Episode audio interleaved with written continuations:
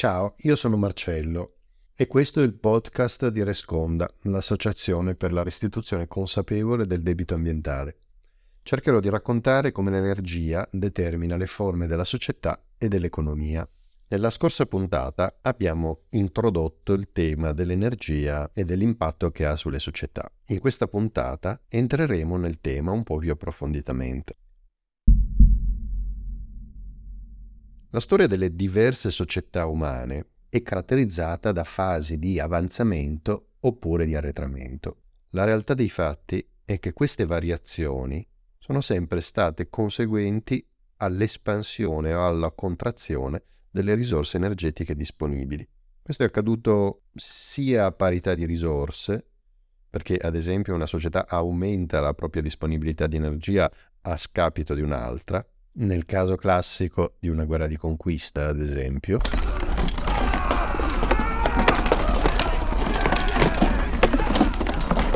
sia al variare delle risorse.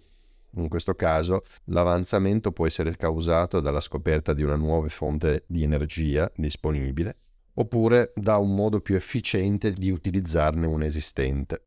Nel caso inverso, in caso di arretramento, questo può essere causato o ovviamente dall'essere conquistati a seguito di una guerra o dal venir meno, anche parziale, dell'energia disponibile in precedenza.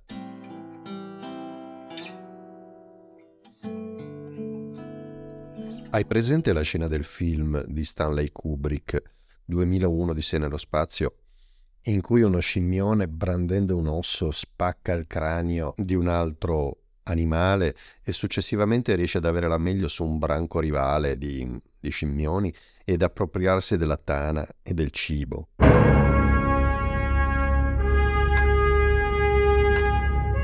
Ecco, quella scena rappresenta il momento in cui il genere Homo ha cominciato ad ottimizzare l'uso dell'energia disponibile.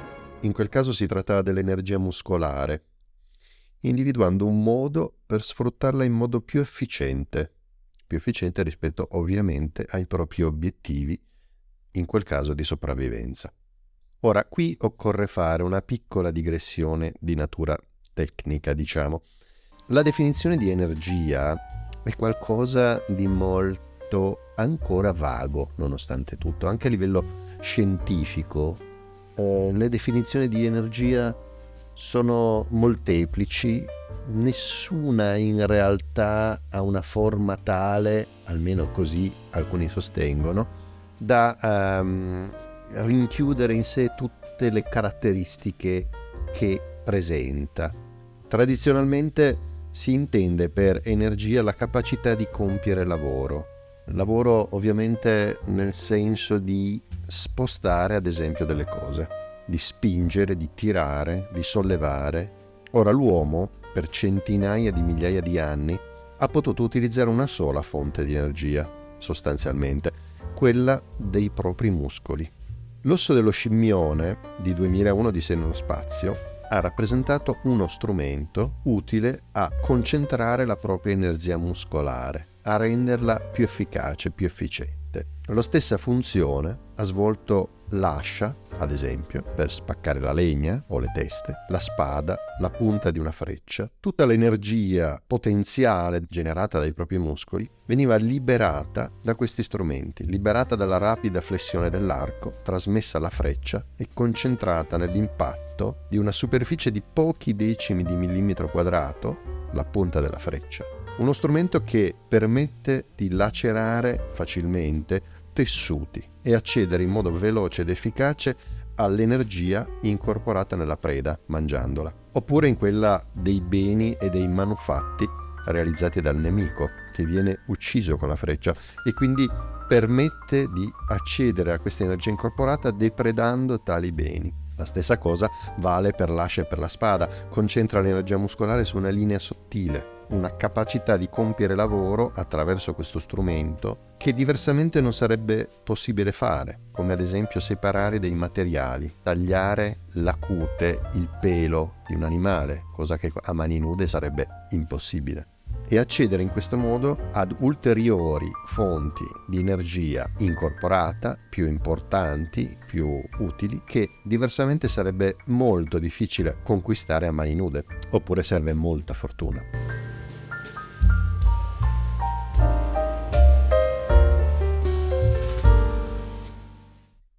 Primi 400.000 anni di storia dell'uomo sono stati dedicati a creare strumenti ed a studiare e sviluppare materiali migliori a questo scopo, perché migliori strumenti, spade contro bastoni, frecce contro pietre, bronzo contro rame, hanno assicurato a chi ne faceva uso l'accesso a maggiori risorse energetiche, quindi maggiori probabilità di sopravvivenza e di sviluppo, sia per l'individuo che per la collettività.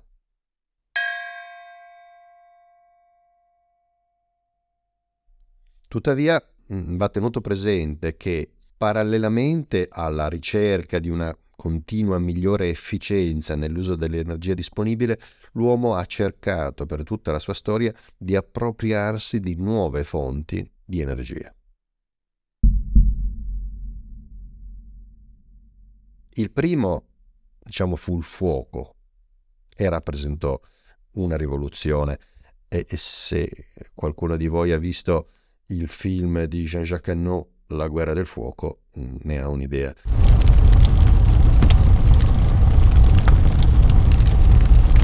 Tuttavia, per un tempo che per noi è incommensurabilmente lungo, il fuoco è stato utilizzato quasi esclusivamente per scaldarsi e per tenere lontani gli animali feroci.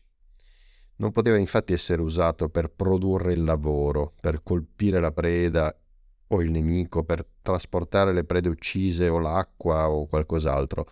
Per quello ci sono sempre stati, per un tempo enorme, solo, sempre i muscoli, i propri muscoli.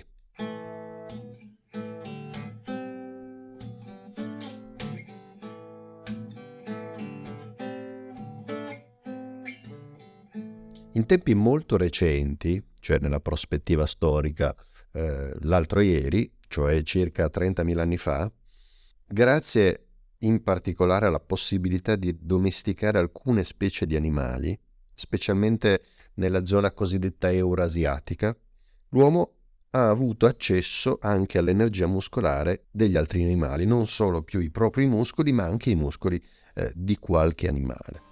Parallelamente alla domesticazione degli animali da lavoro, l'uomo ha realizzato, ha potuto realizzare una serie di strumenti funzionali a migliorare l'efficienza del lavoro, quindi l'uso dell'energia muscolare degli animali. In particolare l'aratro, il basto, i finimenti, la sella. Per noi sono cose quasi banali. Il basto, il modo attraverso il quale io attacco l'animale per trascinare trasportare qualcosa. Per l'uomo ha significato una rivoluzione, perché la possibilità di rendere più efficiente l'animale ha significato per una società potersi sviluppare, poter sopravvivere.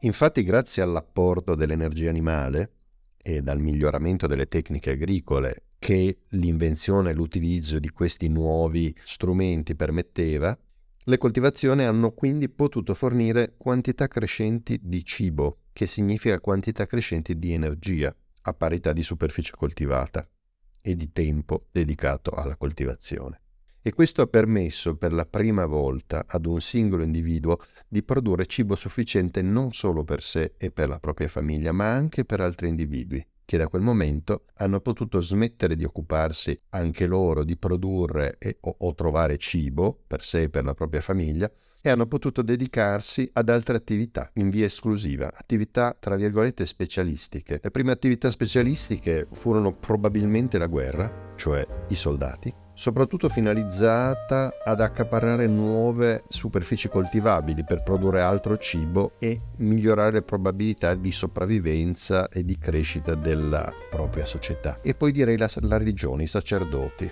per assicurare sostanzialmente la necessaria coesione sociale e fornire un'identità culturale al gruppo, alla società. oltre che ovviamente per risolvere conflitti interni ed assicurare la necessaria intermediazione con l'ultraterreno.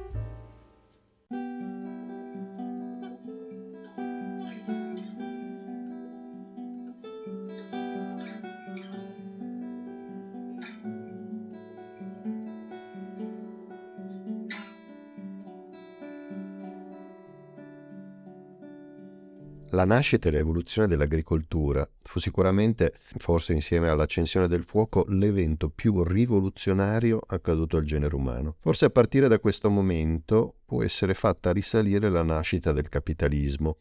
Infatti, in precedenza, prima dell'avvento della rivoluzione agricola, gli uomini erano, come si suol dire, cacciatori e raccoglitori, vivevano in maniera nomade, spostandosi continuamente e raccogliendo cibo che trovavano per la strada, condividendo praticamente tutto, ovviamente all'interno del gruppo.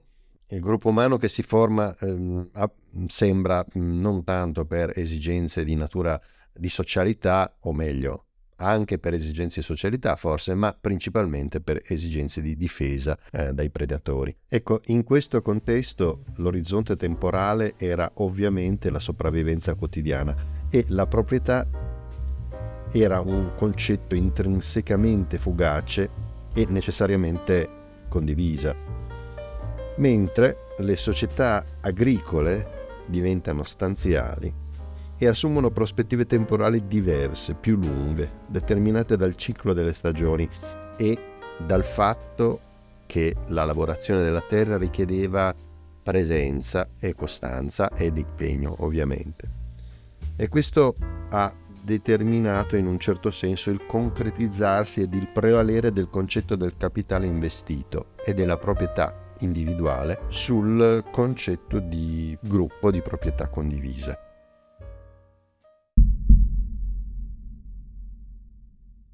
Inoltre, come abbiamo visto, il progressivo aumento della produzione di cibo ha permesso il moltiplicarsi del numero delle funzioni sociali generando un progressivo aumento della dimensione e della complessità della società, permettendo la nascita di ruoli sociali nuovi e sempre più specializzati. All'inizio, come abbiamo visto, furono il soldato, il sacerdote, ma con l'aumentare della ricchezza e quindi della complessità dell'organizzazione sociale, sono nati nel corso del tempo nuovi ruoli, nuove professioni, lo scriba, il decurione, il calzolaio. Poi via via che la società accumulava energia, accumulava capacità di produzione di energia nella forma del cibo o accumulava energia incorporata nei beni e nei prodotti razziati a seguito di azioni di guerra, nuovi ruoli andavano ad aggiungersi il tessitore, il contabile, l'avvocato, l'ombrellaio, l'autista, l'hostess, l'addetto marketing, la wedding planner, lo sviluppatore software, l'influencer e così via. Ragazzi sono in Duomo e oggi vado a chiedere a un Maranza cosa pensa del Corsiavo. Tuttavia fu necessario molto tempo per portare la complessità della società a livello attuale. Per la maggior parte del tempo nella storia dell'uomo, la quasi totalità delle attività intraprese a livello individuale erano finalizzate ad acquisire energia in qualche forma e ancora oggi direi la gran parte delle attività intraprese invece a livello collettivo hanno questo obiettivo. Nel libro Le mille invenzioni che hanno cambiato il mondo di Chalonner e Marcy Benité, pubblicato ormai più di dieci anni fa, sulle prime 84 invenzioni barra scoperte fatte dall'uomo in ordine cronologico, diciamo da circa 2 milioni di anni fa fino a circa 2000 anni fa, 74 sono destinate in qualche modo all'energia, alla sua gestione, conservazione, trasformazione, conversione o concentrazione in calore, cibo, movimento, lavoro, mentre solo 10 sono destinate ad altri scopi. Li elenco. I bastoni per contare, le bevande alcoliche, la carta geografica, il dentifricio, la campana, la scrittura, il sapone, l'inchiostro, l'anestesia e l'alfabeto. In realtà di queste dieci quasi tutte avevano comunque più o meno indirettamente una funzione di razionalizzare o mm, ottimizzare l'uso dell'energia, anche per dire le forme di comunicazione, la carta geografica, l'alfabeto o i bastoni per contare eh, servivano a rendere più efficiente, più efficace l'azione umana. L'unica che forse non possiamo scrivere ad una funzione utilitaristica in chiave energetica sono direi le bevande alcoliche.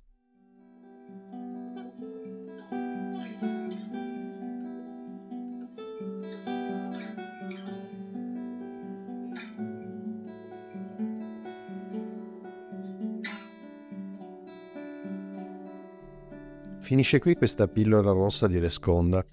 Mm, ho spiegato perché le chiamo così nella puntata precedente, se ti interessa. Nella prossima puntata invece parleremo delle forme e della riconoscibilità dell'energia. Grazie, ciao.